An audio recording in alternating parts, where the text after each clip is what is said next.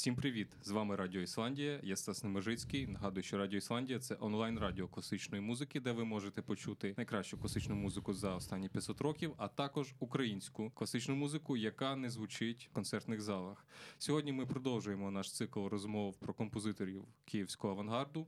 Сьогодні в нас остання розмова в циклі про Віталія Годзяцького. І сьогодні розбиратися в постаті і творчості Віталія Годзяцького нам допомагає Євген Громов, відомий піаніст і промоутер е, музики київського авангарду вже впродовж 25 років. Вітаю вас, Євгене. Добрий вечір. Дякую, що ви вже вкотре е, разом з нами і допомагаєте дізнатися більше про композиторів київського авангарду і не просто про них як про групу, але й особисто про кожного. Зазначу, що Євген Громов також є редактором одного з томів нотної антології Київський авангард, який видає Український інститут. Євгене, скажіть, будь ласка, от ми вже спокій, ми вже в четверте зустрічаємося, і кожного композитора ми певним чином якось визначили для себе. А ми зрозуміли, що Володимир е, Загорцев у нас найближче стоїть для Лятошинського, як його продовжувач. Володимир Губа у своїй творчості він створив нову поетику. Леонід Грабовський це ідеальне поєднання інтелектуальної музики з національним елементом. Якщо я щось не так кажу, ви мене Ні, все, все так, але, але тут, Я тут дуже потрібно, спрощено. по- так, так, так, потрібно розшифровувати по кожному з них. Так, Але е, це- для наших слухачів ви, ви можете заходити на наш е, канал SoundCloud. У нас є ці всі розмови. Ви можете докладніше про це все послухати. Я поки що спрощено дуже говорю.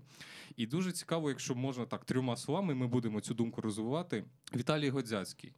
В чому його особливість, його музики, його творчості? Чим він цінний у цій групі київського авангарду? Ну, про всю музику загалом одним словом не скажеш. Е, е, Це дуже яскрава особистість, дуже яскрава е, обдарована. І для мене, коли, коли я познайомився з його музикою, а потім, власне, і ми налагодили особисті стосунки, творчу співпрацю, як виконавець, він як композитор. А, мені е, я, я весь час дивуюсь тому, що в його літа він абсолютно молода, духом людина, е, життєлюб, педагог. Він, він весь час, все життя своє е, провів з молоддю, викладаючи. Все життя е, працюючи в, в одній з київських шкіл мистецтв.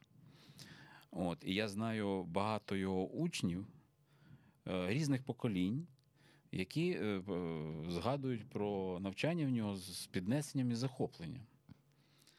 От. І в музиці е, ці риси е, також повною мірою передаються. Це неймовірна е, артистичність.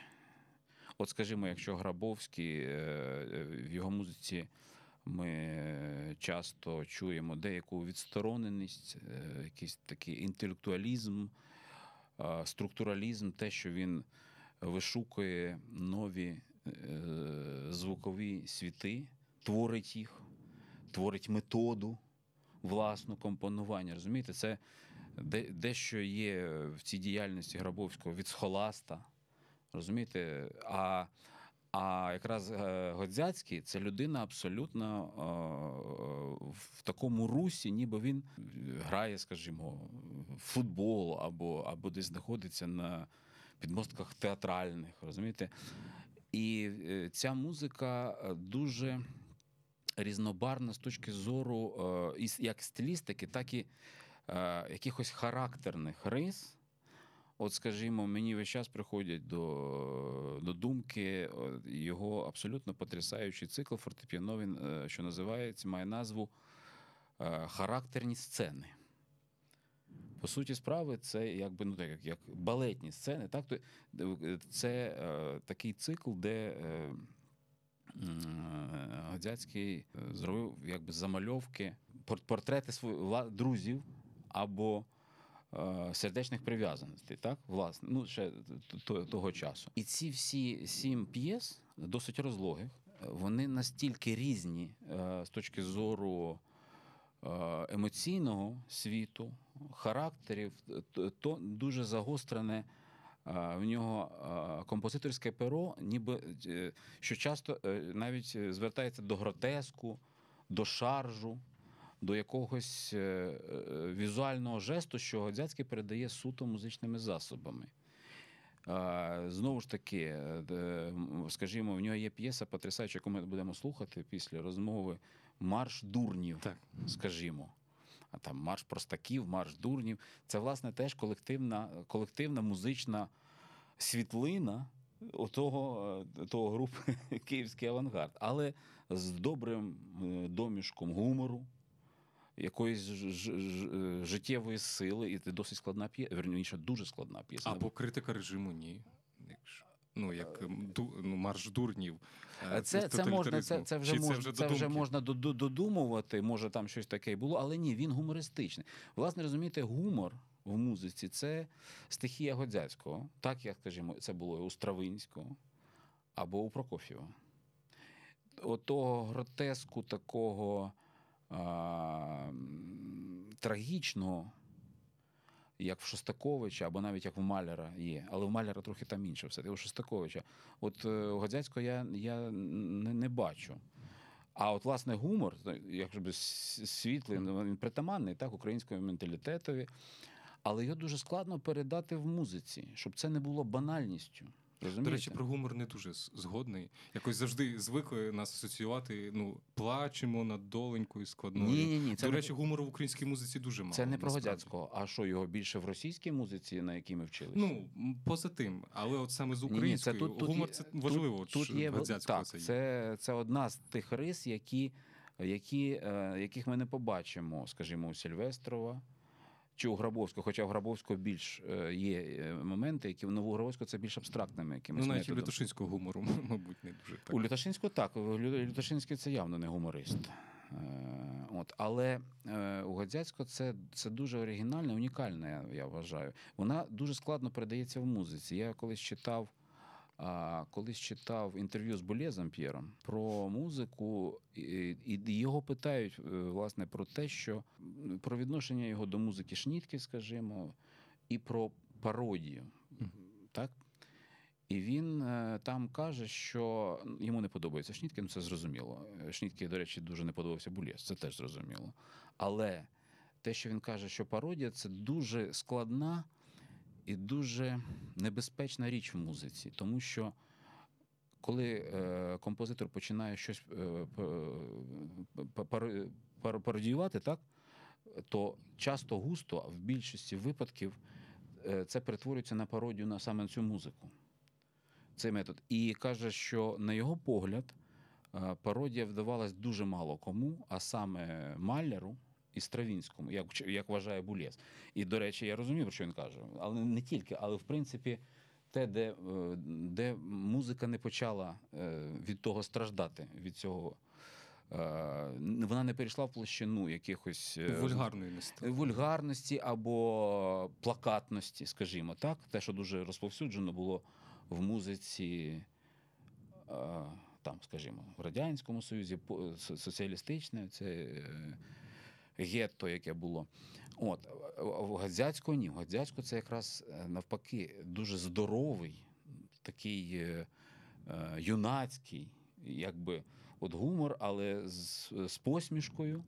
І це ніколи не є пародія. Тому що я знаю, що ті, тих людей, які він зображав, які ну, е, п'єси окремі носять посвяти тому чи іншому персонажу, скажімо, от як е, тому ж Володимиру Губі, п'єса Ексцентрик з сім'ї характерних сцен, так, або Осяяння, звідти ж п'єса, присвячена Валентину Сільвестрову.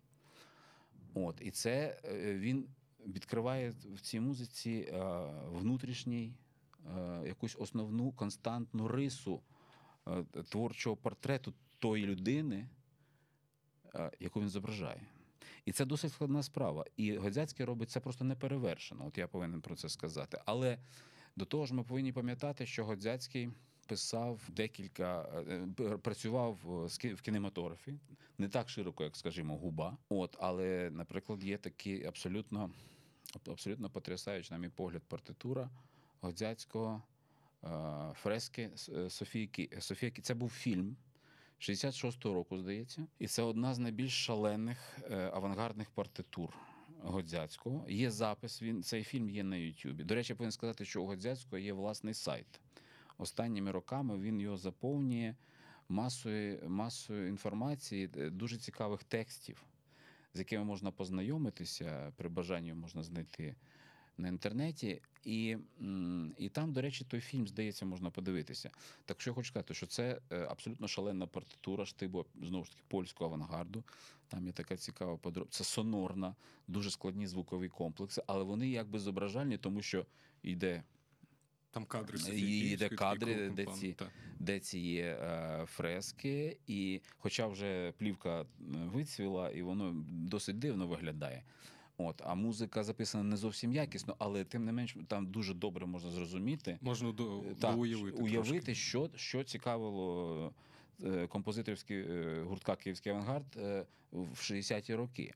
І дуже цікава ще є обставина. До речі, там е, партію фортепіано виконує ніхто інший, як Валентин Сільвестров, його колега. Вони всі прекрасні піаністи, і тому в них е, е, їх е, фортепіановий доробок дуже, дуже, може, як ніщо інше, е, представляє е, власне їх, е, їх стиль, їх усі періоди їх творчості.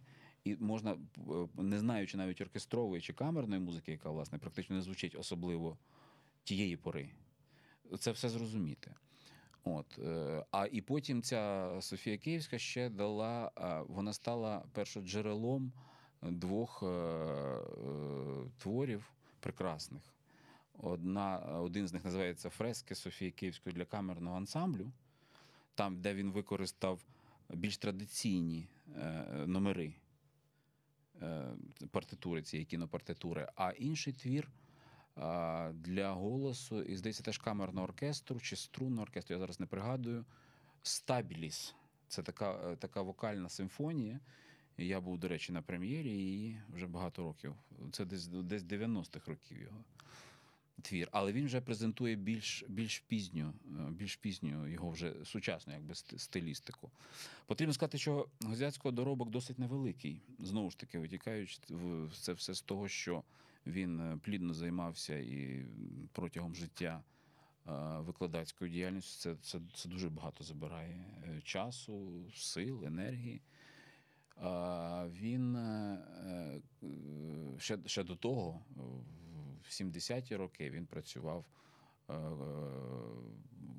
керував ансамблем в якомусь одному з кінотеатрів київських, де вони виконували. Він робив масу, масу оранжувань для різних, для різних ансамблів міста, починаючи від шкільного, ну, дитячого ансамблю, яким я і керуваю.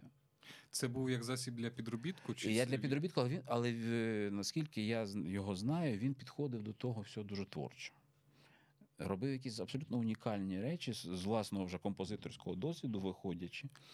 І я так думав, це ж який це має, має е, як- про яку школу, про який шкільний ансамбль можна таке сказати, щоб для нього робив оранжировки, скажімо, хітів, там, ну будь-яких, скажімо, там пісень Бітлз. Е, Такий е, митець, яким є Віталій Годзяцький. Але ж, е, але ж це, розумієте, якщо подивитися глибше на те, то це було і на часі. Тому що, скажімо, ми ж знаємо обробки пісень тих же Бітлз, які прекрасно робив Лючано Беріо, видатний просто композитор другої італійської половини ХХ століття. Тору Такеміцу також. І е, композитори, авангардисти, вони були не не відсторонювалися, деякі з них мається на увазі, не відсторонювалися від такого. е, Власне, е, це ми ж не можемо сказати, що Беріо робив е, народні пісні, які це твір, який більше всього виконується з його доробку.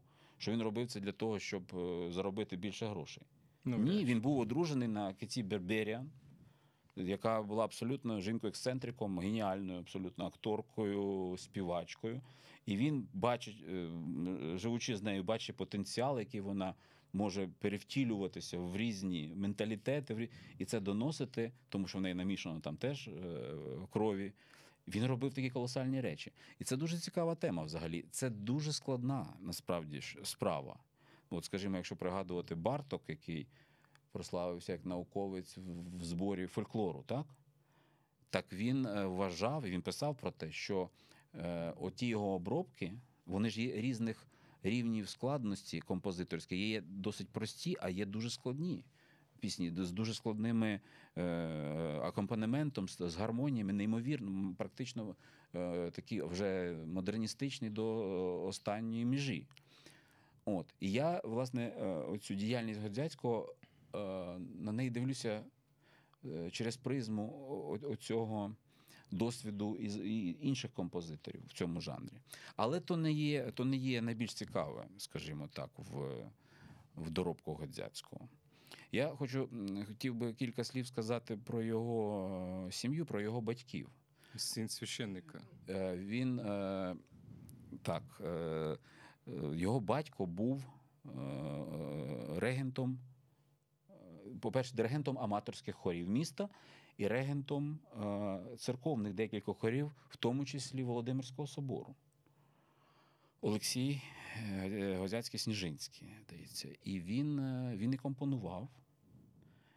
А мати його, Таїсія Георгіївна, здається, була викладачкою музики та співу теж в школах Києва.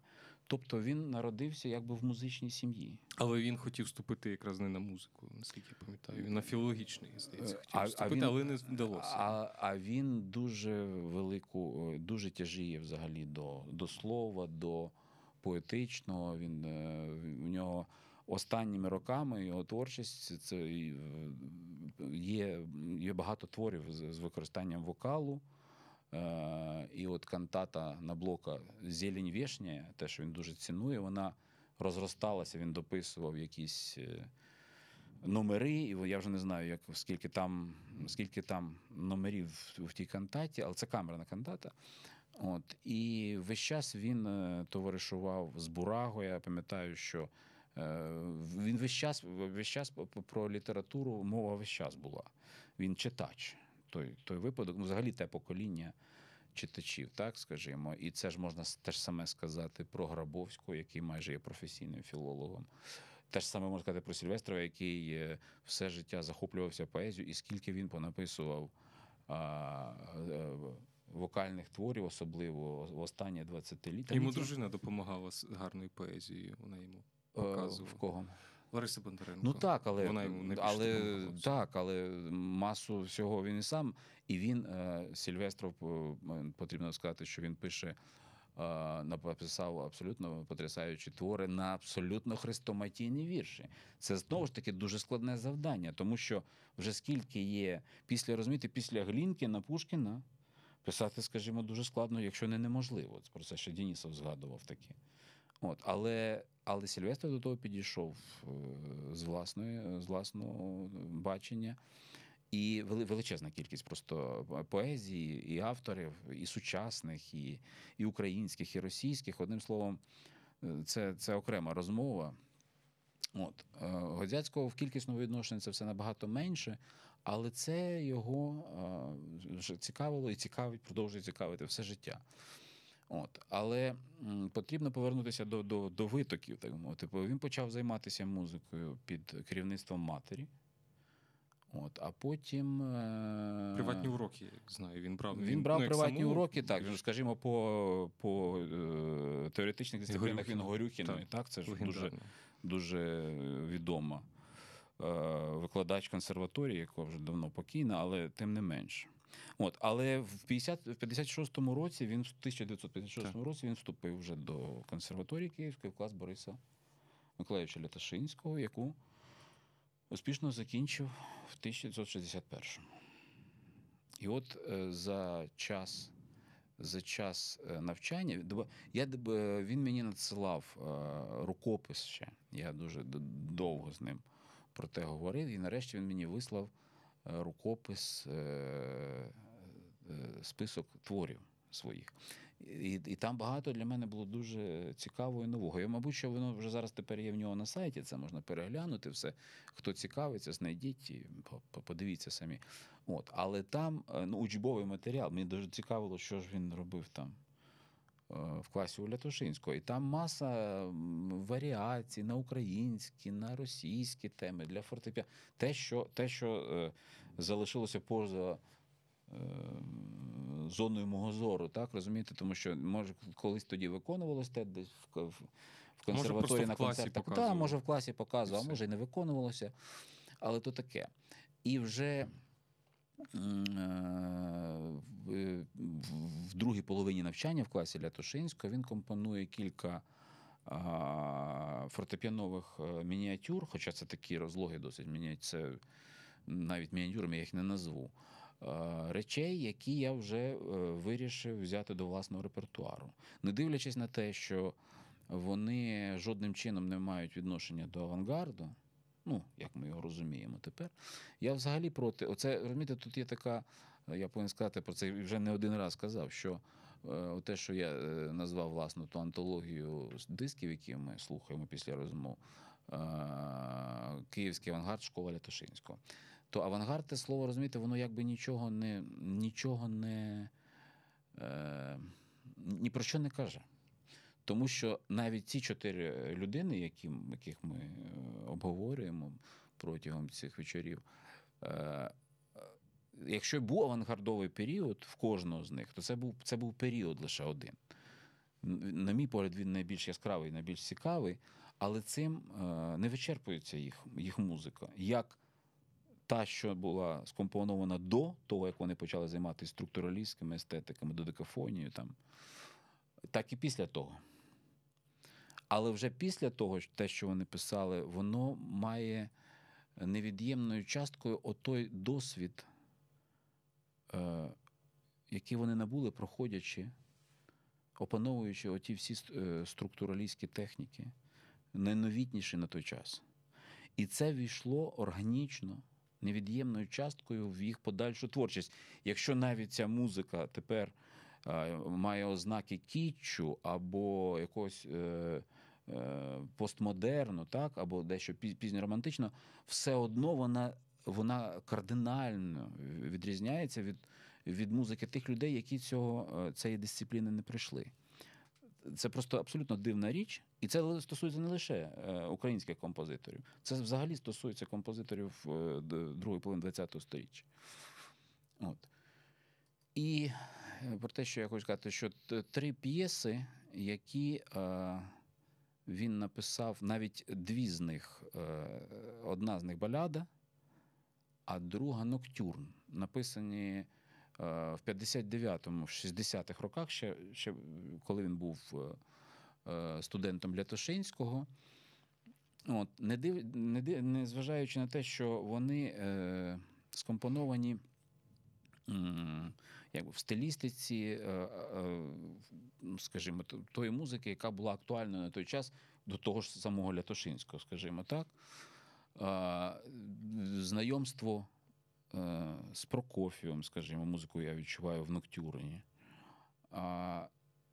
Але все то е, дуже лірично зроблено. Хоча у Гадзяцького воно набуває рис драматичності вже з самого початку. Це п'єси дуже складні для виконання. Ми зараз про ранній період говоримо. Про ранні ще, ще до авангардового. Просто є е, чотири п'єси, які, які я вирішив взяти до репертуару і їх вивчив. До речі, я їх вивчив, записав, а потім, е, коли було кілька років тому було видання, я запропонував Богданові Кривопусту і видавництву Музична Україна е, взяти до того видання не авангардові твори, про які мене просив Кривопуст, а я е, навів його на оці е, учнівські, хоча в них нічого вже учнівського немає, твори, е, що він скомпонував в класі Лятошинського, це саме балада, ноктюрн, трагічна прелюдія, яка була просто прелюдія інгіс, тобто соль дієз. Е, Він її до- до- до- до- докинув трагічна прелюдія, ну, тому що вона справді трагічна. І марш дурнів. І е, е, вони видали їх. От, я дуже радий. Так, Годзяцький в баладу дописав, скажімо, коду. Це те, що, те, що вже нова версія, яка ще не, яка ще не записана, не виконана. Потрібно її переграти якось буде. От, але, але ці п'єси вже нам е, в повний зріст показують неймовірно просто цікавого молодого автора. Причому е, цікавого як на той час, там я нічого не бачу студентського взагалі. Це музика, від якої не відмовився би і Прокоф'єв. Це музика, від якої не відмовився і Шостакович. Це музика, від якої б не відмовився ні Стравінський, ні Лятошинський. Умовно кажучи, якби навіть не стався цей період київського авангарду зближенням з західними техніками, Годзянський міг так, би відбутися так, так. абсолютно без Він- цього. Абсолютно. І ще дві потрібно, е, потрібно ще зауважити про дві партитури, які є в досить поганому, поганої якості запису, але вони є у його архіві. Я, він мені просто зробив на касету. Е, Це два його симфонічні твори. Е, Симфонічне скерцо і поема для оркестру. Це 60-61 року. Це, здається, він ви- випускався. Так, останні Е, роки. Так, оце останні роки, і здається, поемою він випускався з консерваторії. От, там прекрасне, блискуче володіння оркестром. Це, це досить, е, досить стислі твори. Це потрібно сказати зразу, що Годзяцький взагалі його музика дуже компактна. В ній немає е, навіть натяку на якусь розмитість форми, на якусь, е, на якусь медитативність. Афористична, Воно якби моменті. воно, воно, воно як таке пружна форма. пур, пружна. І це, оце, це питання, скільки разів вже я з ним е, про це говорив, і навіть наші дискусії були дещо на підвищених тонах, часто густо. Він дуже страждає від відсутності форми. І, і от, е, скажімо, музика багатьох його колег, в тому числі визнаних, в тому числі тих, про яких ми говоримо, але не лише. Він страждає перш за все, як слухач, від е, е, як то, рихлості, рихлості форми або безформеності взагалі. Я пригадую, пригадую одну, один діалог з ним. Е, я грав концерт, в якому звучала музика е, 20-го сторіччя, причому починаючи від е, Веберна. Я там грав сонату Булєза третю, я там грав ранні речі Фелдмана, не медитативні, ті довгі, а саме афористичні, понтилістичні. Там, де ще килима немає. Цього. Так, цього нічого немає. Одним словом, це невеликі п'єси, які ноти мені купили виданий, нововиданий в Америці Том. І я заграв кілька його творів, там мікроцикли такі були. Я грав Дала Піколо е, музичний зошит Анна Лібери. Там потрясаюча, коротше кажучи, була програма. І я грав там розриви площин Годзяцького. І Годзяцький прийшов на ту імпрезу. Досить довго це все було. І він йому дуже сподобалося, і музика все каже. Але він мені таке зауважив. Сказав: слухай, е, а от скажи мені, а Штокгаузена я грав клавірштюки. Те, те, що- те, що йому подобалося от тоді, в ті 60-ті роки, і, я бачу в тих же розривах площин дуже е, ну, очевидно просто вплив клавірштюків Штокгаузена на, на Годзяцького е, 60-х років. І от він мені каже: скажи, будь ласка, а навіщо ти граєш оцього Фелдмана? Я кажу в сенсі, що ти маєш на увазі? Е, ну, це ж абсолютно беззмістовна музика. Це, це взагалі, в принципі, не музика. Тут нема про що говорити, тут нема що слухати. Я йому почав заперечувати, тому що, безумовно, Фелдман е, один з авторів, який, е, який залишився, безумовно, в музиці ХХ століття, і в нього є величезний, е, якби величезна спільнота фанів у всьому світі. І пізнього, і раннього. Раннього набагато менше, тому що там, там вже для, для особливих маніяків там музика. Але тим не менш, вона е, е, вирізняється абсолютно рафінованою естетикою, дуже тонким слухом, поствеберніанська е, така естетика. І мені здалося, що Гадзяцький повинен те Він, а він каже: ні.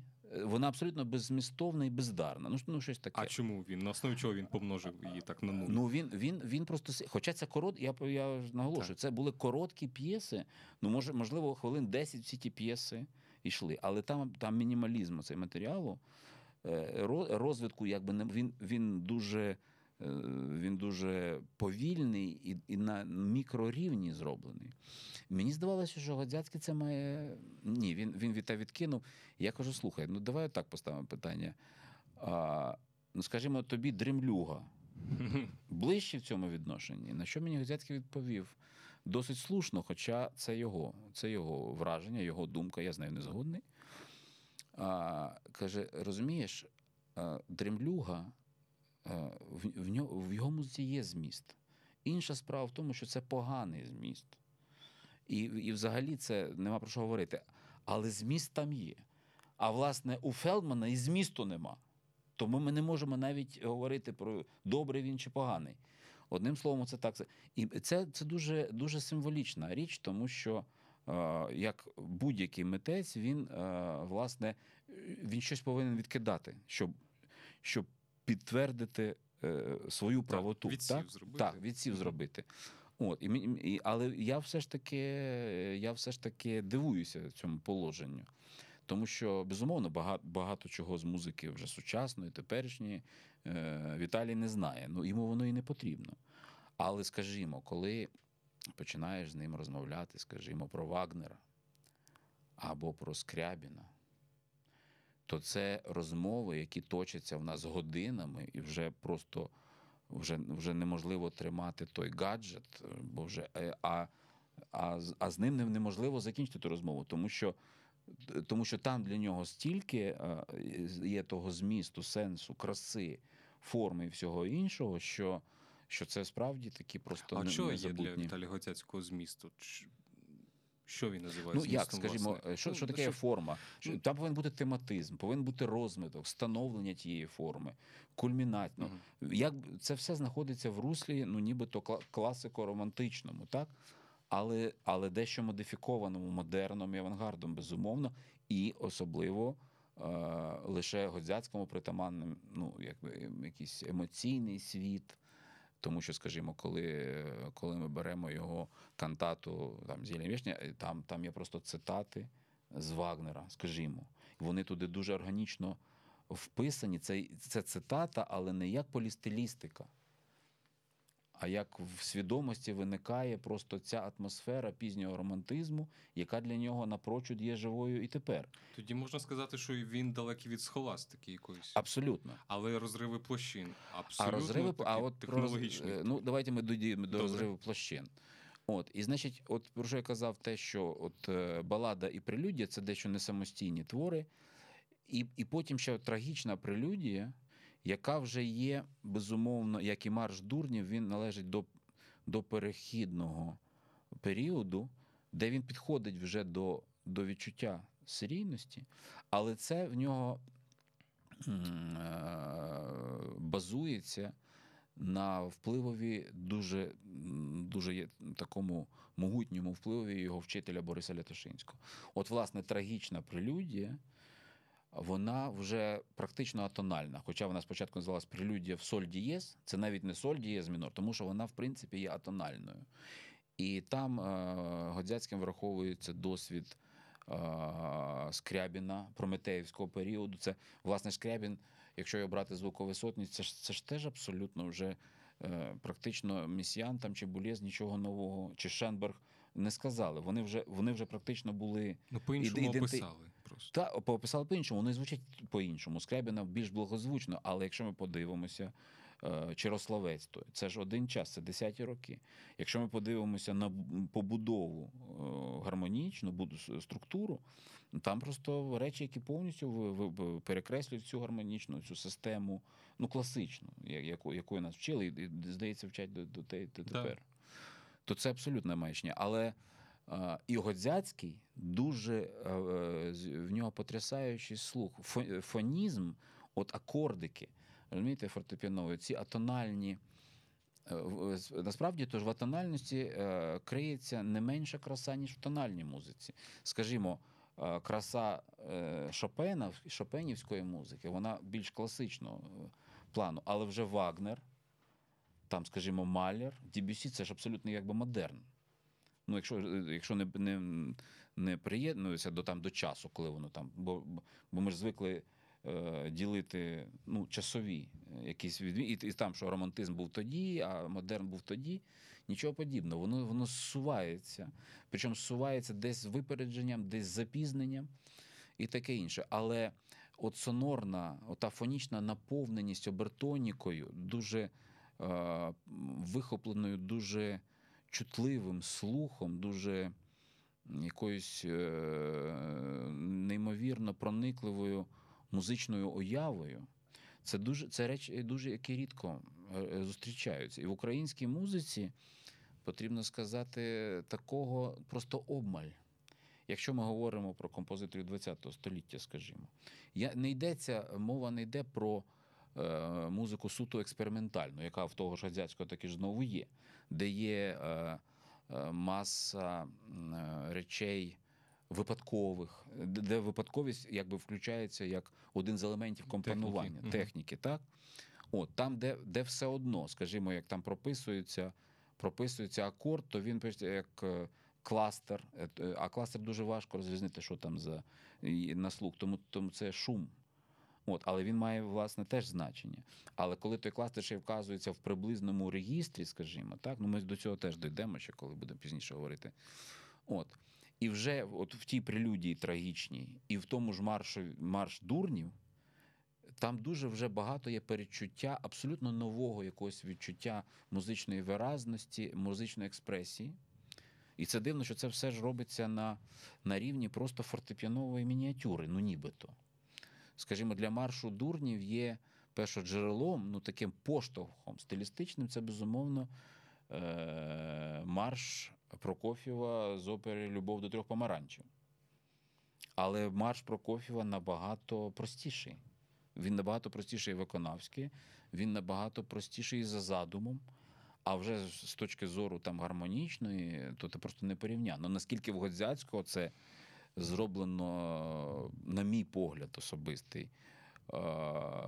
Ну, просто більш талановито, більш розлого, більш якось, як це не дивно звучить, так? Тому що мова ніби йде про класика вже визнаного, взято як, як Прокоф'єв, так? Генія. А Годзяцький ніби нікому не відомий. Але це зовсім не відміняє. Можливо, жанр зумовлено жанром. Ну, жанр, жанр Там є, там жанрові ознаки є, але розумієте, це вже тепер е, музика е, поставангардної доби, вона вже як е, до жанру відноситься так е, е, з презирством. Так? Вже, але, але то на те є теж знову ж таки свої власні там. Причини і мотиви, де ми не будемо їх торкатися, тому що це буде розмова безкінечна і ніколи вона не закінчиться. Е, Саме в Годзяцькому я оцінив те, що він взяв власне е-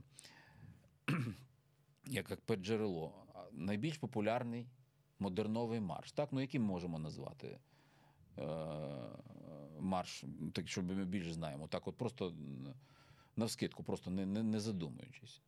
Не дуже. А от зразу до трьох помаранчів Любов Прокоф'єва, це особливо піаністи, це зразу, зразу відмітять. От, але, але він наповнює зовсім іншим змістом. І він е, дуже складний виконавськи просто. Але він і складний композиційно. І там вже, там вже є елементи е, серійності, елементи д- пер- переддодекофонічні. Але він все ж, все ж знаходиться ще, якби відноситься до того періоду учнівського. Він в руслі Лятошинського, його естетики. Ну, Чи от, все-таки от Лятошинський це трагічна прелюдія. Оце абсолютно з Лятошинським пов'язано. Хоча і знову ж таки, навіть, навіть оті гармонії, вони якісь інші. Вони, вони несуть в собі потенційно. Причому потрібно сказати ранню Лятошинську, модернового. 20-х років. Мгм. От. А оскільки марш дурнів це ж перш за все марш, та ще якийсь марш дурнів, це значить е, чи простаків, гумористичний марш, таке інше. Щось в ньому є навіть для мене від бароко. От, скажімо, там, десь щось рамо, там, да? с- Танець дик- солонські, солонські простаки, варіації в нього є в сюїті мажор. О, це теж дурні, дурні солоні. От. е, Є тут гумор, але він знову ж такий гумор це не зла пародія, це не трагічний якийсь. А це просто така артистична е, п'єса, віртуозна. Я не розумію, чому його не грають. Чому, його, чому це взагалі не грають? Тому що грають якісь мотлохи абсолютно. Розумієте там. І я не хочу називати імен, але навіть е, ну, просто часто густо думаєш, куди дивляться ті педагоги, вчителі, коли засилають там е, тих піаністів на, на міжнародні конкурси, щоб треба грати музику країни. Так якщо їм авангард не підходить, тому що його треба ще вміти грати і розуміти, ну є чуд- причудові п'єси не авангардні українські. Але дуже складні, скажімо так. Але є і дитяча музика, там як дуже теж е, прекрасні. Того ж Сильвестрова цикла, музика в старовинному стилі. Ну, в піаністі світ на Шостаковичі закінчився в кращому випадку. Ну, а і на це, це їх проблеми. Це не в піаністів, це взагалі довга розмова. Тут е, так, це, це дикунство е, консерваторського Невігластво. невігластво. Так, невігластво отого навчання консерваторського, тих, отих курсів і сучасної музики, і української музики, і таке інше. Але то знову ж таки без, безкінечні тема, так. Так. От. І, е, і оці п'єси мені дуже сподобались. Я пригадую, от що. Колись я грав давним-давно, це ще, це ще було, здається, чи не 2000 року. Я був е, на фестивалі. Ми їздили туди з Валентином Васильовичем Сильвестровим е, в російському Ростові. Там був прекрасний фестиваль сучасної музики. Я пригадую, що і там був Канчелі і Сильвестров, два головні герої ну, Мгм. якби того фестивалю. Там було багато музикантів російських, був Шпай, я пригадую, там зустрічі. Але ж був там е, е, на тому фестивалі композитор, якого добре всі знають, е, Едуард Артем'єв, Мгм. який писав музику Так. до фільмів Тарковського. Він прекрасний взагалі композитор. Він навідувався частенько в Київ, тут були його концерти і таке інше. Але я з ним зустрівся вперше саме там, на тому фестивалі. От, і я, а я грав там, значить, концерт. Один був відділ е, музики Сільвестрова. Мене попросили, значить, е, е, ор- ор- організатори фестивалю, щоб я зграв відділ Сільвестрова. А в другому відділі я ж е, вирішив не грати музику, там, скажімо, західноєвропейську, там, чи те, що на мій було розсуд. А другу частину я заграв інших представників київського авангарду, але не лише авангардової доби. І я, власне, вибрав оці чотири п'єси Годзяцького, про які ми тепер з вами розмовляємо саме, ото ніби учнівського періоду. І там, я вже не пам'ятаю, що я грав ще, ну, я точно пригадую про Годзяцького. От, і зграв, і заграв. І концерт дуже гарно пройшов. Там е, я багато компліментів е, почув, скажімо, від Канчелі про, про виконання власне Сільвестрова. Для нього це був це для нього було просто потрясіння. Це з півгодини він мені про це розказував. Але потім ми десь в ресторані сиділи, вже відмічали, і Артем'єв, е, ми сіли поряд, і Артем'єв мені каже: «Е, Євгене, а хто, хто то такий є Віталій Годзяцький? Я, здається, грав за Горцева, там грав ритми. Це таку. Я не зрозумів його запитання. Я кажу: ну, це київський композитор, от е, на, на рік старший з, Валентина Васильовича. От. І мені Артем каже: слухайте, мені просто страшенно сподобалися оці його п'єси. Я не чув, я навіть не, чув його фамілії, я не чув, безумовно, жодної ноти його. От, але ці п'єси вони настільки потрясаючі. Я кажу, слухайте, то вони ж такі, такі ну, в стилістиці такого, якби такої радянської, ніби музики, нічого подібного. Він мене почав переконувати, що це потрясаючі п'єси. Я, от, е, я те пам'ятаю, тому що, тому що мені було я був дуже щасливий тим. Тому, то, розумієте, тому, тому що ти береш на свій е, страх і ризик, береш е, маловідомі, верніше, не маловідомі, абсолютно невідомі, та ще, скажімо, учнівські композиції яскравого київського композитора, мало кому відомо. І граєш їх на сцені, десь, якщо в залі сидить Сільвестров, Канчелі, Ешпай, Артем'єв. Розумієте, це публіка така, скажу я вам. е, Вишукана. Вишукана, так. І, і там ще багато було і інших людей. Але, власне, Артем'єв мені про це сказав. А, а оскільки він працював багато і в кіно, і написав багато доброї музики, е, е, крім власне своєї основної творчості, так, от театральної кіно, він ширше дивиться на ці речі. І йому це впало до ока. І мені це було дуже приємно, тому що це мені власне те, що я там добре заграв. Ну, я, якщо я е, е, е, на нього враження, воно в тому виконанні, значить ця музика дуже вартісна. Тому що ну, він мені, ну, ніхто за язика його не тягнув. Мені це було дуже приємно. Я кажу, слухайте, в нього є твори справді шедевральні, а це ж так би нібито все. Але, але він на, на, на тому наполягав. От, оце щодо, оце щодо того учнівського періоду Годзяцького. І е, коли Годзяцький закінчив вже в 61-му році консерваторію Літошинського, Е, Він був, е, був розподілений. Тоді було таке, що коли ти закінчуєш виш е, консерваторію, ти маєш відпрацювати там 2 чи 3 роки десь на в провінції в якомусь. Навіть зараз є така А, система. таке, та, ну, я але кожен якось по-своєму це вирішує. Ну зараз Досі. я да, думаю, що це вже а це а раніше це ж була обов'язкова річ, так.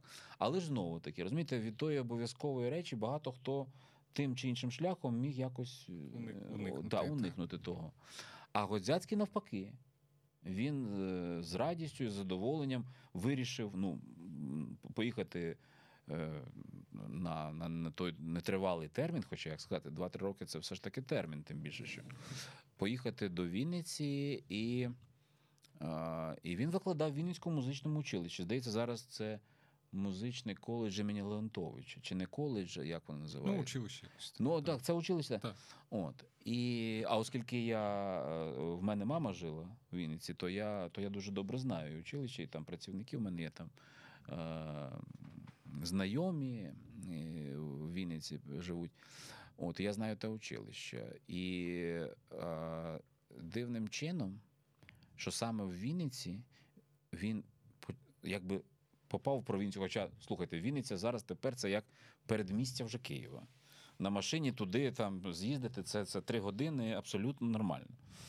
От. Але ж, але ж для, е, розумієте, в ті роки, та ще для е, молодого прогресивного музиканта-новатора, так, ну це, скажімо, ну це така річ, дещо. Силка. Силка, так. Але для Годзяцького вона, на мій погляд, е, стала таким е, часом для переосмислення власне е, навчання.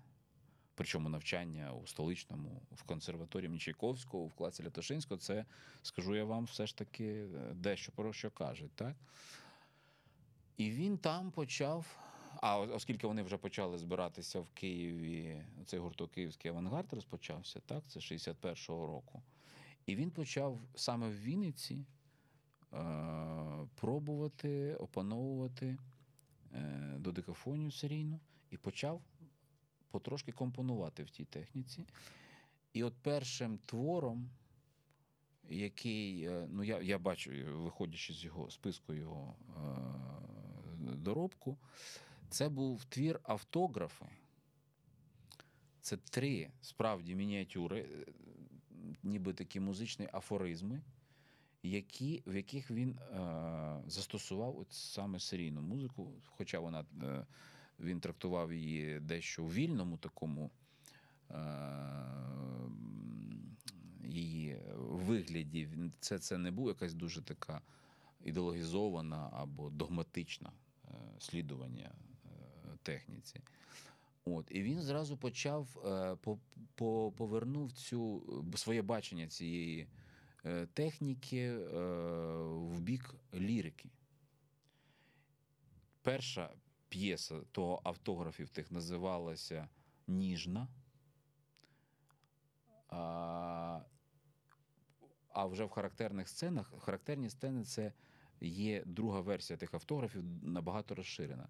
Вона стала першою грацією, ця п'єса. Незвичайні назви для додекафонних. Абсолютно. Це, П'єс. це, це, п'є- це назва, яка яку міг дати шум. взагалі. Так, Шуман міг дати в своїх е, метеликах або в карнавалі. От, власне, карнавал це і є. Там же теж дуже афористичні мініатюри і в- маски, які.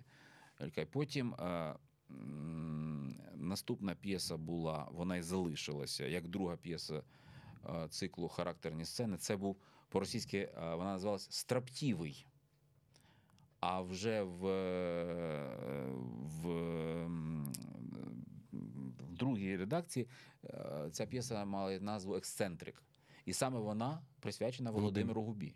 Мгм. В першій версії в автографах вона була власне тільки експозиція, а вже в в другій він розширив просто ту музику. А от третя п'єса залишилась практично без змін. І називається вона Гра. І от саме в цій третій п'єсі Гра вона повністю написана з е, використанням е, додекафонної техніки, причому строгої.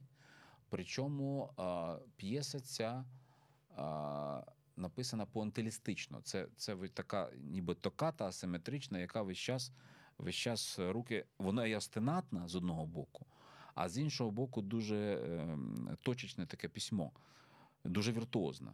І вона, і вона стала останньою п'єсою сьомою оцих семи характерних сцен, ну, другої, другої редакції, але практично залишилась без змін.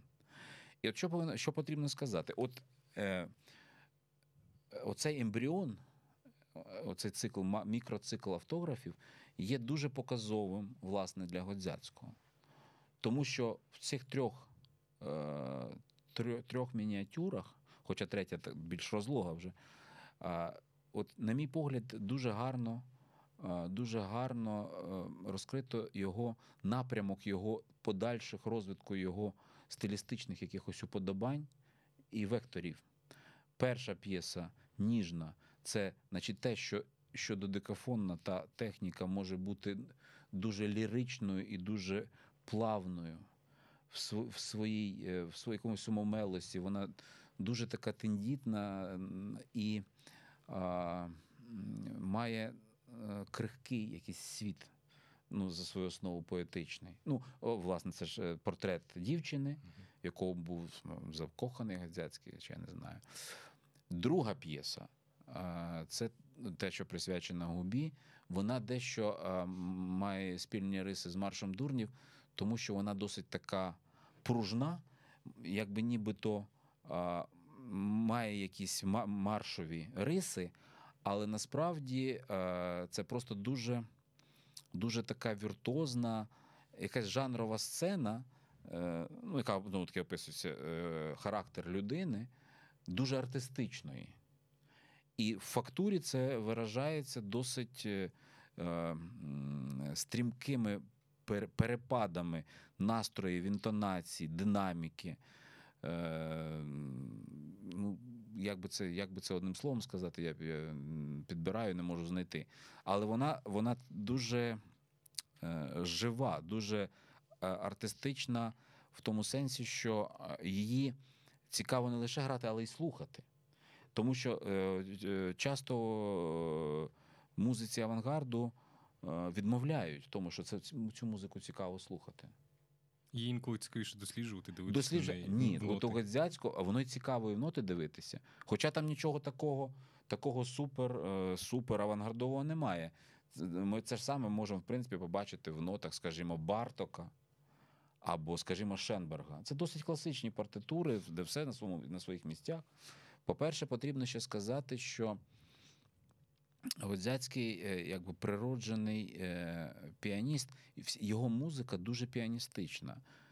І, власне, піаністична в якому сенсі? В тому, що якщо навіть це твори складні і віртуозні, вони завжди враховують е, клавірну природу, природу інструменту, руки людської. Це ніколи не буває таке, що, скажімо, як в гомеоморфії Грабовського, там мова не йде про взагалі про ці речі. Там лише, е, е, скажімо, там, якщо друга морфія це акорди, то ми знаємо, що е, людина не може взяти, якщо, якщо паль, пальцями, то не може взяти більше 12-13 нот. Взагалі, то, от, значить, з цього ми і випливаємо. Або перша гомоморфія, коли це йде два піано, піанісімо, така нитка звучання без жодних динамічних коливань, без якихось там. Е, Так е, це е, живій людині виконати практично А неможливо. там диктат технічної... Так, це просто є ідея. технічна ідея. Яка ідея, вона, вона реалізовується послідовно, навіть дещо схоластично. А як вже ти, ти заграєш, то, то вже е, е, композитора то не цікавить. Так от Годзяцького в першу чергу цікавить, як це, як це буде звучати, Виконано. виконано. Скажімо, на відміну, скажімо, від того ж Сільвестрова, який шукає дещо затьмарених, дещо притишених звучань. Щоб е, таке, е, навіть от у нього є п'єса Вісник, там е, піаніст повинен закрити кришку рояль, всі кришки, навіть пюпітер поставити на кри, щоб це був такий інструмент. Тобто якась така потрійна повинна бути сурдина, щоб ледь-ледь звук абсолютно блідий, без обертонів, без будь-яких красот поетичних, звучав якби ніби в свідомості, розумієте, слухача. І це абсолютно така. Е, ну, якась, як, як, то, як то музика десь у вісні до тебе. Уявляти звук. Так, уява чи у вісні. Це, це інша якість звуку, це дуже важлива тема, до речі, тому що е, будь-який, ну не будь-який композитор, ми знаємо про Шопена або про Дебюсі, що вони шукали абсолютно безударного звуку рояля. А рояль це ж ударний Та інструмент. побороти його природу. Так, побороти природу, і там, е, там певні, певна манера виконання народжувалася і таке інше. От. У Газяцького навпаки, це абсолютно повноцінна, повна сили життя музика. Це вже, вже дивлячись, е, дивлячись е, очима постмодернізму, розумієте, це як вже якийсь, якийсь як недолік. Насправді ж ні. І, е, але це потрібно вміти знову ж таки грати і розуміти, тому що, тому що скажімо, додекафонна музика, вона ж не має, там є лише натяки, скажімо, на, на якісь е, уривки мелодії, чи якісь є е, певні е, тональні центри, до яких тяжіє там розвиток там, фрази чи що. Але все інше це абсолютно музика така, нібито хаотична. Ось дуже важливо тому фразування, агогіка. Оце всі ці речі вони випливають на перший план. І вони, до речі, нічого нового нема. Тому що для музики бароко теж самі, та ж сама історія. Для музики романтизму, того ж Шопена, скажімо, е, дуже, дуже дрібна ота вся агогіка, стиль, півпед, напівпедалі, розумієте, щоб, щоб народжувалась поетика отого і туше Шопенівське, отого покорубато. Це дуже складні речі, які не можна от окремо роздивлятися. Так в додекаф- додекафонічній музиці залишаються всі ж ці проблеми. Ще прибавляється ще нових. Але тим не менш, е, це дуже, дуже цікава тема. І от е, Годзяцький, е, от в цих трьох автографах 61-го, 62-го років, чи там в третьому, в Вінниці, він те е, зреалізував перше для себе. Але ці твори вони не опубліковані. Я пройшло багато років, поки я в нього е, вихопив той рукопис і по ньому заграв в концерті, тому що мені подобається цей цикл і в цьому перш- першому варіанті. От, і власне, вже під кінець е, свого перебування е, на цій, як, як би це мовити, не практика, а це Відпрацювання. Відпрацюванні, да, відпрацюванні. Да, ще про одну дуже цікаву річ. Оскільки Годзяцький мав хист до, е, е, до діяльності і педагогічної, вони в Вінниці е, зорганізували е, Гурток. гурток імені Стравінського. І вивчали там музику сучасну, чим цікаво. Ну, це був такий невеличкий гурток, там однодумців, приятелів, товаришів. От. І я знаю, що, що там були якісь величезні проблеми з, то, з приводу того гуртка, то, чи, чи його прикрили, чи щось там таке була якась дивна річ. Він мені розповідав, але я трохи вже призабув те. Ну, це вже було під кінець. Е, Під кінець його перебування він розпочав там в Вінниці от п'єсу цю розриви площин. От потрібно сказати, що це взагалі здається, що це найбільш відома композиція з доробку Годзяцького взагалі. Так. Тому що коли я бачив е, е, той е, список його творів, і ще до нього було докинуто виконання, так от ця п'єса Розриви площин була виконана чи не зо 30 разів. Ну, більше 20 і по, по всьому світові. Що, Здається, прем'єру заграв американський піаніст. Цю п'єсу грав Вірко Балій. Я почув її вперше, цю п'єсу у виконанні. Концертний, концертний запис був блискучому, до речі, е, видатного російського піаніста Олексія Любімова. Мені це знову ж таки було дуже приємно, тому ми з ним спілкуємося, але те, що він грав першим оці твори і грав їх е, по, по містам, де, де він виступав е, Радянського Союзу, і це було дуже важливо для молодих київських композиторів, яких Любімов підтримав. Хоча це було досить складно тоді робити. Але ця п'єса е, справді є наріжним каменем, мені здається, взагалі, творчості Гадзяцького. Хоча тепер він вже каже, що, що вже настав час площини розірвані з'єднувати і таке інше, але все ж таки е, ця п'єса подобалась дуже багатьом людям, видатним музикантам. Я подарував запис цих дисків, я пам'ятаю, що П'єру Булезу, в люцерні. І Дьорть Куртах був в повному е, захопленні від того. П'єса ця нравилась Волковинському, подобалася. І багато кому іншому. От. Я її е, виконував вже не знаю скільки разів. е, де- я тільки міг, якщо б якщо б якась була концептуальна програма, якщо це було стосувалося української музики, але чи й не української, я все одно задоволення виконую. По-перше, це колосальна віртуозна просто композиція, хіт такий. А з, з, е, саме головне, що для української музики того часу це, це була просто якась, ну, ну нічого, нічого навіть близько до того наближаючогося не було в, той час. І я бачив е, в архіві е, е, рукопис цієї п'єси, то на першій сторінці було написано: значить, розриви площин п'єса для фортепіано, опус 1. Ось так. Він на ній поставив так. Хоча до того вже було написано симфонічне скерцо, поема, і Купа купа, там, вже купа творів вже була, і можна було вже говорити про композитора Годзяцького і без тої п'єси. І от він пише на цій п'єсі 63-го року опус 1. Це, це багато про що говорить. Е, Ну, мені ось, е, в будь-якому випадку. А ця п'єса дуже цікава тим, що вона була ск- скомпонована. Ну, це взагалі вже е, в, самій назві е, розриви площин. Це вже, це вже щось абсолютно. Це якась диверсія відчувалась, так? Абсолютно ідеологічна, як ви кажете. А ну тому, що знову ж таки в провінційному, е, затхлому атмосфері Києва того часу, е, де, де просто я не знаю взагалі, які панували м, ста- е, смаки музичні. Я можу собі лише уявити. Е, Народжується п'єса під назвою Розриви площин. Розумієте? Ну це щось просто ну, ну зовсім не, ні, ні в які ворота. І поштовхом до цієї п'єси стала книга австрійського журналіста та письменника Роберта Юнга, яка називалась Яскравіше тисячі сонць.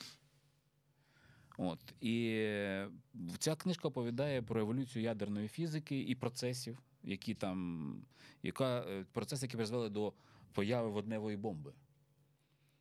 От, і Годзяцького це зацікавила взагалі ця книжка, і сама ця проблематика, і особливо пафос людини, яка проникає розумієте, в глибини природи, в якісь процеси. Це взагалі ці, це, це вивчала якби музика модерністичної доби, а особливо авангарду. І вже, вже після повоєнного авангарду, Демштат, ну, там, там пішли вже просто абсолютно якісь наукові викладки, розумієте, що компонування це вже, це вже нагадує справді якусь вищу якусь математику, тригонометрію. Одним словом, це вже недоступно музикантові. І саме цікаве, що розділи п'єси Годзяцький назвав теж певним чином. От вони називаються первинна матерія, вібрації, перетинання, натягування, розриви катаклізми, відновлена матерія і період розпаду. Ти конкретні терміни. Так, розділи з підручника. Так, абсолютно, абсолютно. Але потрібно тут сказати, що ця п'єса причудова абсолютно має певні ознаки сонатної форми. Вона має форму, не дивлячись на дуже таку дискретну, розірвану е, фактуру. От, е, тим не менш, е, ця, ця форма просто наочно, наочно вимальовується, коли слухач входить в процес слухання. От, і, і, і, а, а, найдив, найдивніше, найдивовижніше, що в цьому всьому, те, що а, ця музика а, має абсолютно а, потрясаючу експресію. Оце становлення форми, оці епізоди, вони йдуть е, безперервно. Просто накопичення цієї енергії. Практично Годзяцькому вдалося е, в слухачеві відновити враження ну, якогось справді е, процесу, якоїсь цепної реакції, розумієте? Це, ну, це, це потрясаюча річ, а віртуозність, е, складність е, цієї композиції е, трансцендентна, практично, ну, як, етюди ліста. Розумієте? Причому ще, ще й це ж зовсім зовсім но- новітня мова, пуантилістична, це контрапункт. Одним словом, це дуже, дуже складно, особливо виконавцям тієї пори, хто не займався. Хто не займався виключно сучасною музикою, я взагалі не знаю, от як після Шопена і Рахманіна, скажімо, брати грати цю п'єсу до роботи. Тут є величезна проблема, і вона ж стикається в тому, що цьому не вчать в наших консерваторіях і, власне, в столичній консерваторії чи академії до цього просто ще не дійшли. І, скоріш за все, і не дійдуть. Я не знаю, як, як це тут. Немає кафедри сучасної музики, безумовно, ніхто там не викладає, та й викладати майже нікому, скажімо так. Ви вже, до речі, згадали цей момент. Е, от розриви площин його як вершина. Ну, найвідомі, Одна з- одна. з вершин і, один з найвідоміших творів. Нещодавно Віталій Гозяцький в себе в Фейсбуці ну, зробив ось цей допис, те, що він пише третю симфонію, іначе він хоче е, з'єднати площини. Так, з'єднати. Наче він відмовляється від свого здобутку, можливо, авангардного. Як ви оцінюєте його творчість після того, як ну, він відійшов від авангарду, так скажімо? І чи це відбуло, чи відбувся цей відхід, власне? Розумієте, на мій погляд, е, вони лише підійшли до авангарду, вони не війшли в нього і, і, і відійшли. Ага. Так. Але вони були обпечені тим, тим, е, тим сонцем, е, авангарду, того пошуку, того. Це, це дуже, це дуже, дуже тяжкі, тяжкі речі, тому що, ну, по-перше, це психологічно дуже е, важко. Скажімо, ти повний аутсайдер. Це будь-яка людина відчуває, скажімо, так? От певний громадянин там, чи певна особистість, вона весь, весь час відчуває якийсь спротив і вузького оточення, більш широкого, ну там в багатьох сенсах. Годзяцького ж навіть зі спілки композиторів виключали. Навіть так це ж, так це ж в принципі, е, е, це ж е, Наслідок наслідок всього, так. От, але просто вони дійшли е, досить швидко, а цей процес дуже швидко проходить. Вони підуть до, розумієте, е, кордонів, до, до кордону, до самого останнього цього кордону, якби е, експериментів над звуковою матерією. Власне, у Газдяцького це е, цикл, який ми послухаємо, чи повністю, чи е, частинами Повністю. е, чотири електронічні етюди, а- або вони ще мають іншу назву е, чотири хатніх скерцо. Це конкретна музика. Тобто, що мається на увазі? Це музика е, е, е, звучання предметів побуту. Скажімо, використовується валіза. В одній з п'єс п'єса називається Емансипована валіза, так? Або реалізація 21,5 це, це квартира Годзяцького була, де він використовує для прання білизни е, така виварка, Так. як вона називається, такий. Там е, сипляться туди гвозді. Одним словом, оці звуки, звуки просто е, світу або побуту, які ми чуємо, це було пов'язано з колективними імпровізаціями в гуртку. Цим займався і Сільвестров, цим займався і Крутиков. І вони якби вивчали ці звуки, які, то, скажімо, якщо рояль, то, то це звучання і струн рояля, педалі, стуків на ньому, найніжніших доторкань. Але, власне, оця інтуїтивна і конкретна музика реалізувалася найбільш повно Гадзяцьким у цьому циклі хатніх скерцо. Останній з котрих для фортепіано я виконав, ми послухаємо в тому записі, а інші в авторському. А у Сильвестрова, скажімо, це твір був проекції на клавесин, віброфон і дзвони 65-го року. Що мається на увазі? Я, ми навіть колись робили у фестивалі. Фестиваль звався, я не пригадую, як він звався. Його організатор був покійний нині вже Андрій Карнак, який помер від ковіду нещодавно.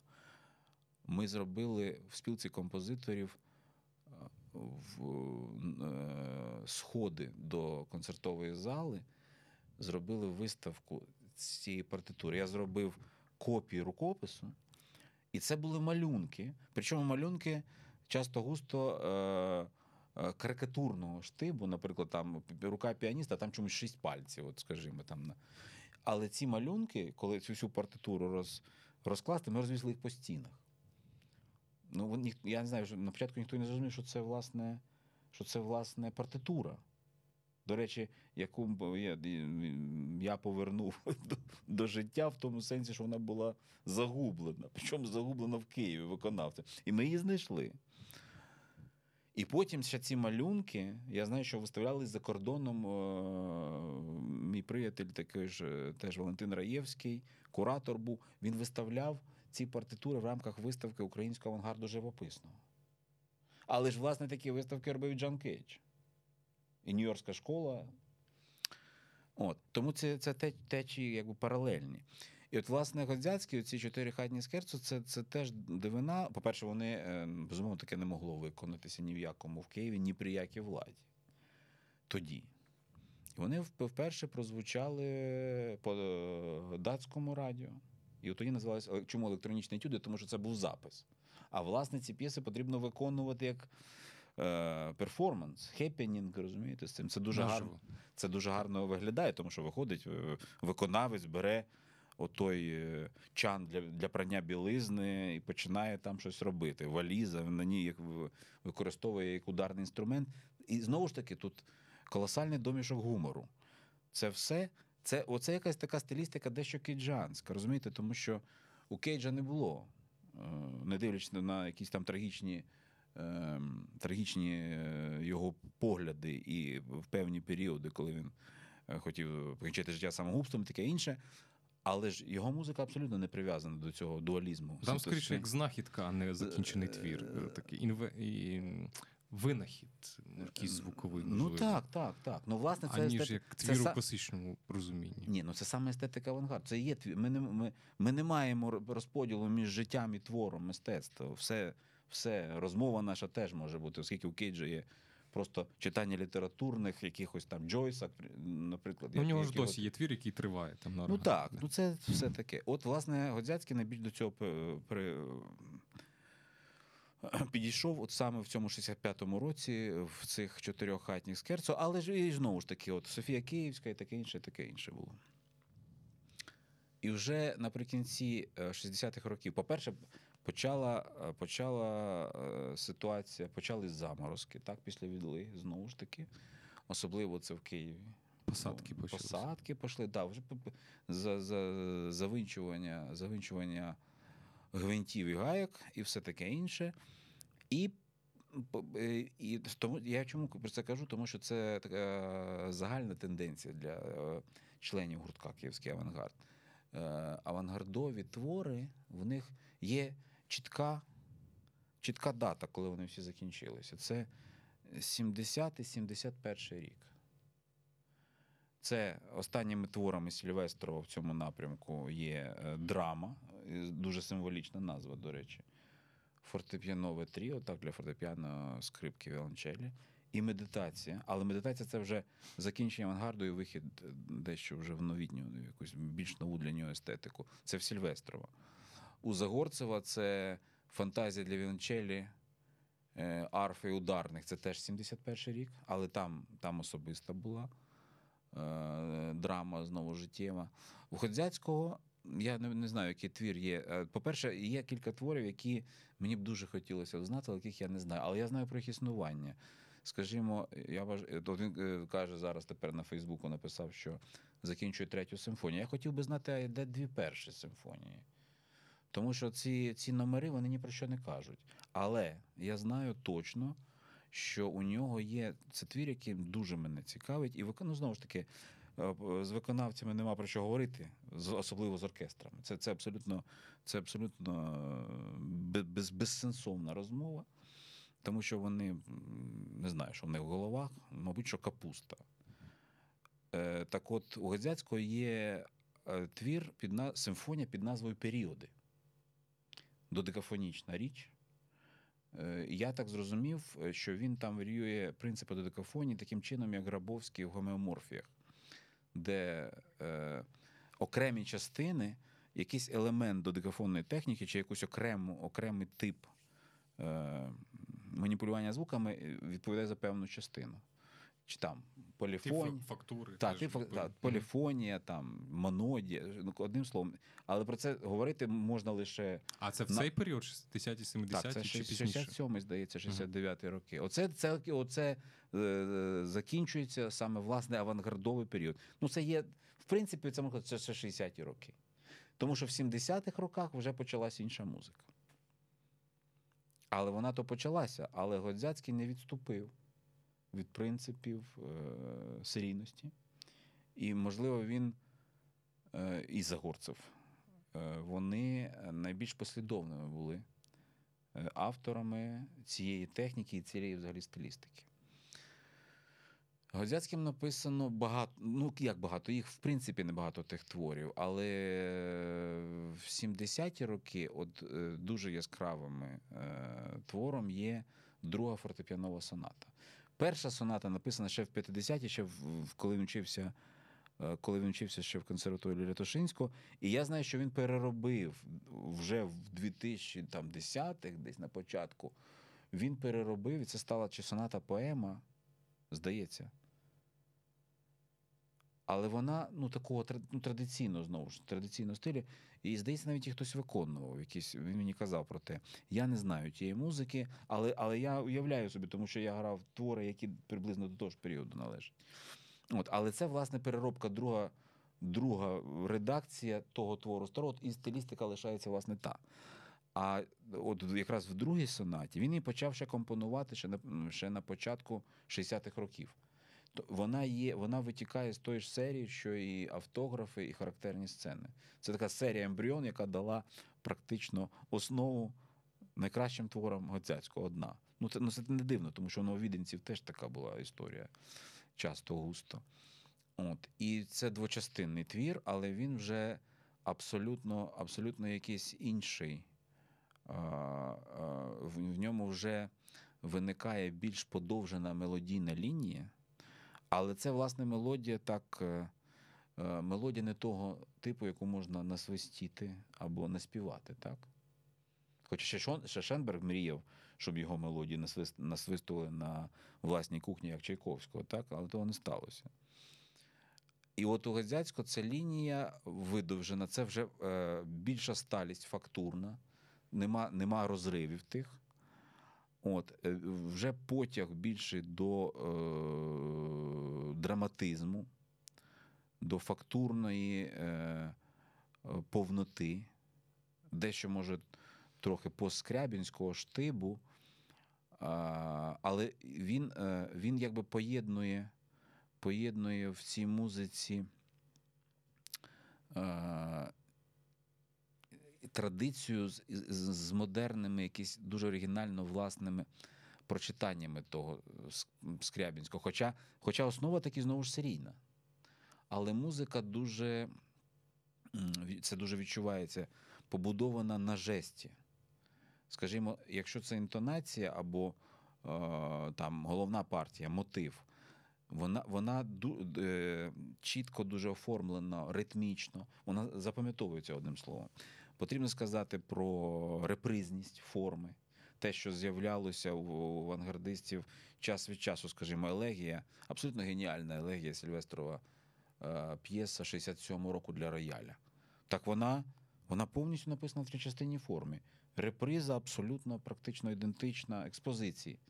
І це додає, розумієте, в, в, в цій структуралістській музиці пунктилістичного штибу дуже не вистачало е, цих тематичних е, взаємозв'язку інтонаційного.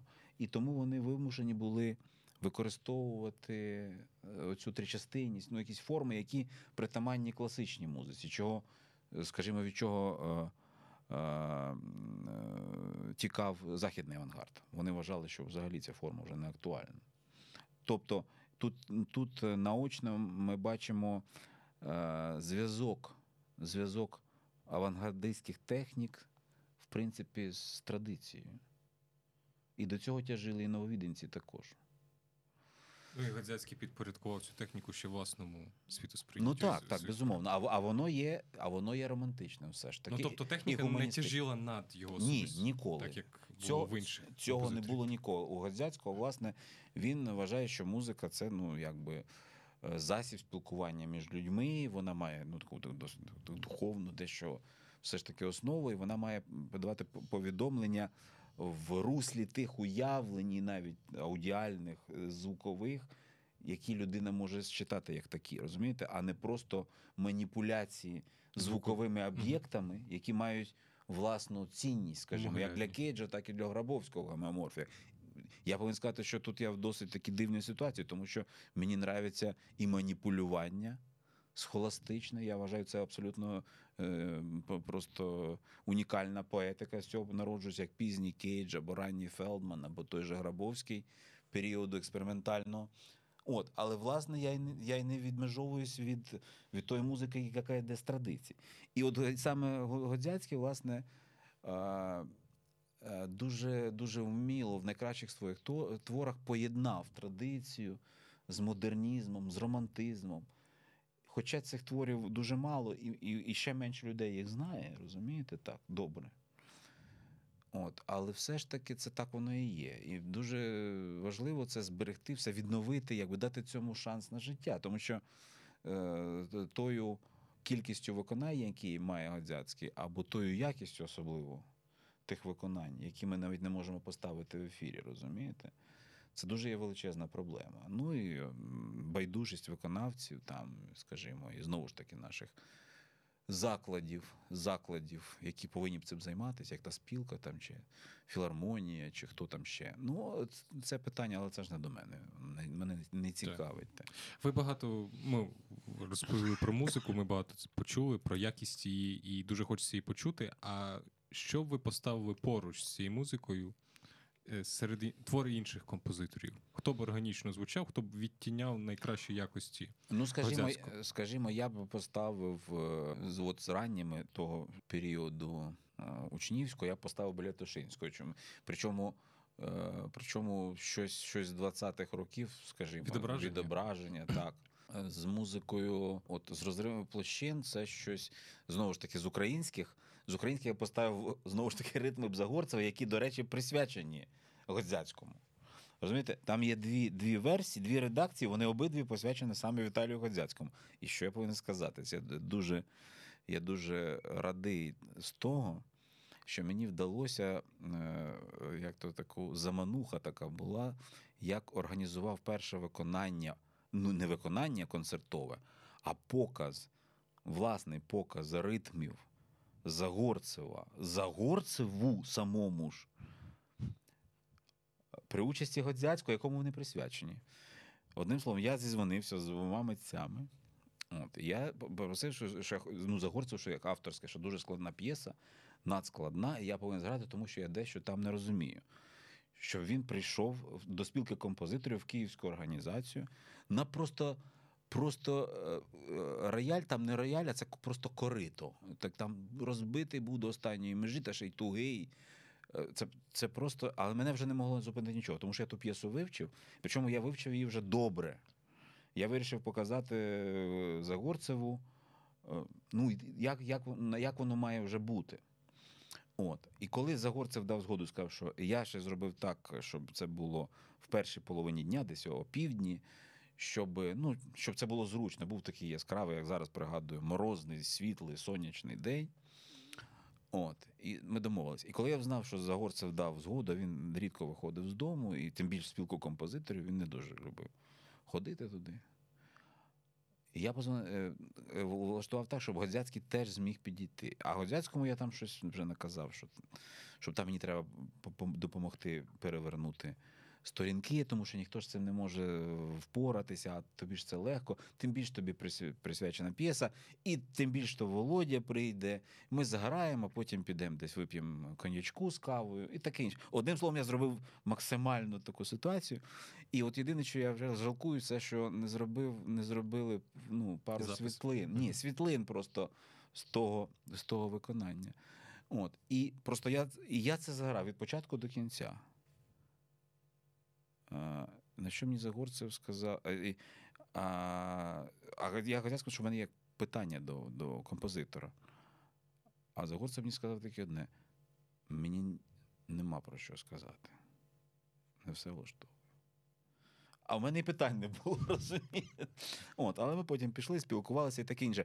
І мені дуже приємно цей спогад, тому що одна з найважливіших п'єс української фортепіанової музики була виконана авторові Володимир Зо в присутності людини, якій ця, цей твір посвячено, розумієте?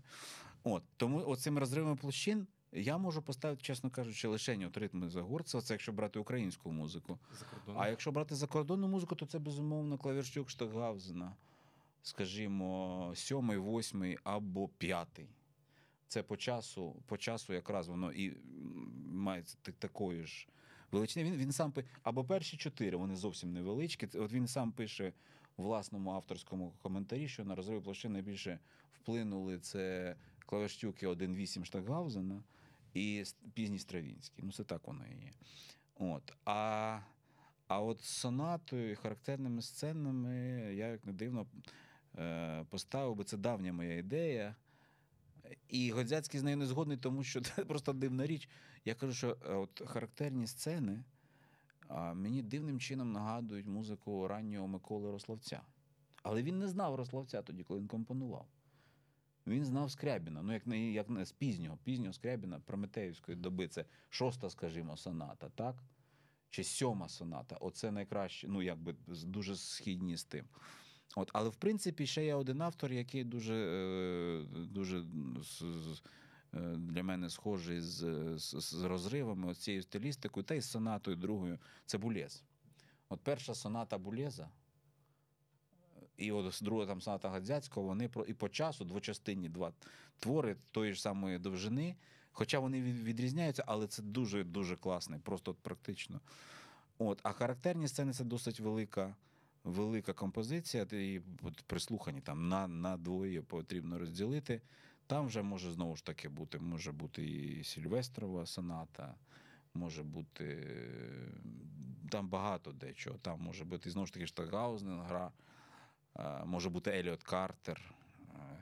От, от в цьому руслі. Це розумієте, це е, якби люди. От до речі, от дуже цікаво, от Картер, композитор, якого я з яким я був знайомий. Е, Я його вважаю одним особисто мається на увазі. Я, я маю. е, е, Вважаю, що це один з е, взагалі найкращих композиторів другої е, половини століття ХХ століття. Він прожив довжелезне життя, компонував до 105, скільки він там прожив років до останнього. І ми слух, і ми можемо послухати на Ютубі деякі його речі. Я маю просто записи на дисках. І це просто, це просто неймовірно. Це вражає, як людина в 100, там, трьохрічному віці пише таку ще музику. Це, це музика, яка зовсім не має жодної розслабленості внутрішньої.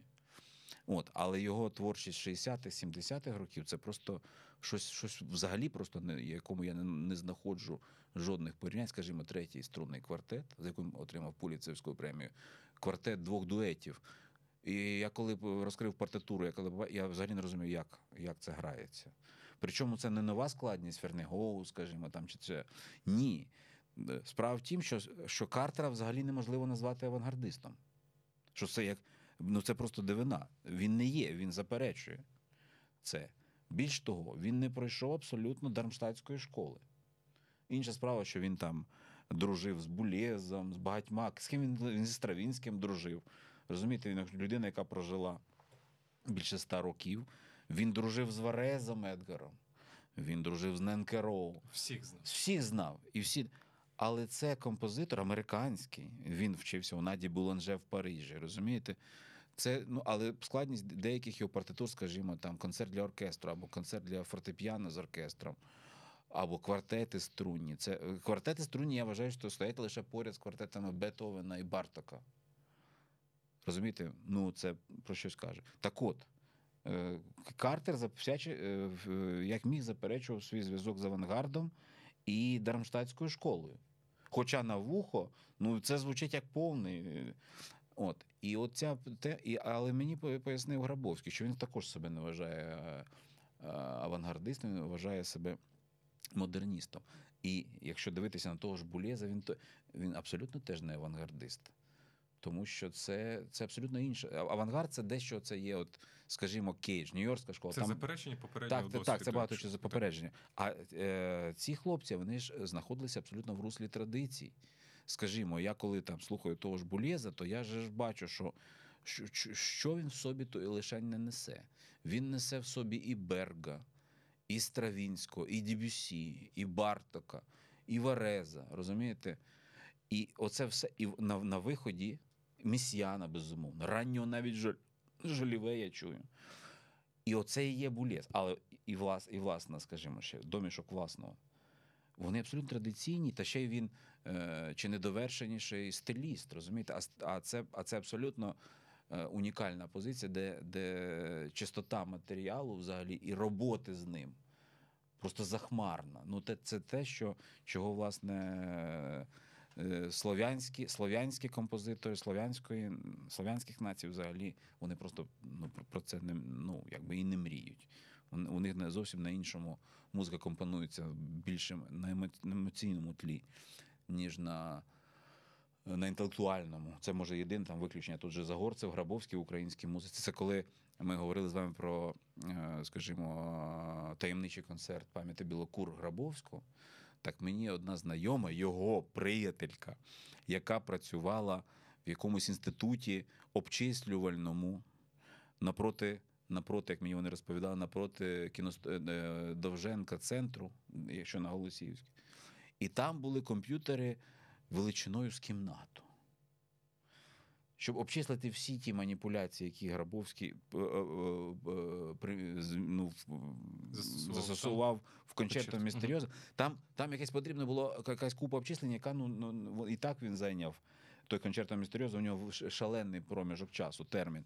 Так от ця знайома допомагала робити ці обчислення на цьому велетенському комп'ютерові. Розумієте, Оце в українській музиці. А то, а потім вже виявляється, що Алла Зайкевич каже, безумовно, вона має рацію, що е, Грабовський є піонером алгоритмічної музики української. І це насправді факт, який потрібно е, якомога більше вивчати і про це писати, якось це повідомляти. Бо з музики ми не чуємо. Ми чуємо той таємничий концерт або Елізіна не забудь причудову фортепіанну елегію. Розумієте? А там, якщо він відкриє вам ті графіки, по яким він компонував, ритмічні таблиці, звуковисотні чи гомеоморфії, то, то там просто закопаєшся на місяці. Песковський е, хотів написати по гомеоморфіям теоретичний труд. Так він, здається, лише розпочав до того наближуватися до тих всіх е, маніпуляцій з тими числами і, і там е, ряди Фібоначчі, та чого там тільки чого там тільки немає лише. От, власне, це, це ця, ця стилістика, ця поетика, ця, ця структуральність, інтелектуальне, інтелектуальне наповнення оцього пафосу цієї у київського авангарду, що мається на увазі. Це може не є щось таке нове для, для західної музики, але безумовно воно несе неймовірну, неймовірну самобутність, яка не повторює, не повторює жодну музику жодної країни, розумієте? Чи італійську, чи російську, чи польську, чи угорську, чи яку там не було б. І вона абсолютно рівна їй. Оце дуже важливо. Якщо такі люди, як Булєс, чи Куртах, чи Етвеш, розумієте, це підтверджують, чи Лютославський, який писав просто в компліментарних тонах про, про цей таємничий концерт. Розумієте, це, це на вагу золота ця музика. І ми, ми повинні її, я кажу, я повинні на, е, на, на власні знамена. Розумієте, це і тому оце видання, яке здійснило Українським інститутом, це колосальний прорив, я вважаю. Інша справа вже хто тим зможе скористатися, як, як те можуть повернути організатори, окремі виконавці чи інституції, чи там це вже знову ж таки не наша справа. Будемо сподіватися, що це активізує якось рух. Ну, Закликаємо наших слухачів цінувати і вивчати, і головне слухати музику українських композиторів. Е, З вами був Стас Немежицький, Євген Громов. Дякую вам за увагу. Не перемикайтеся. Далі звучатиме музика Віталія Годзяцького, а також композиторів, яких назвав власне Євген Громов. Дякую вам за увагу. Всім па-па.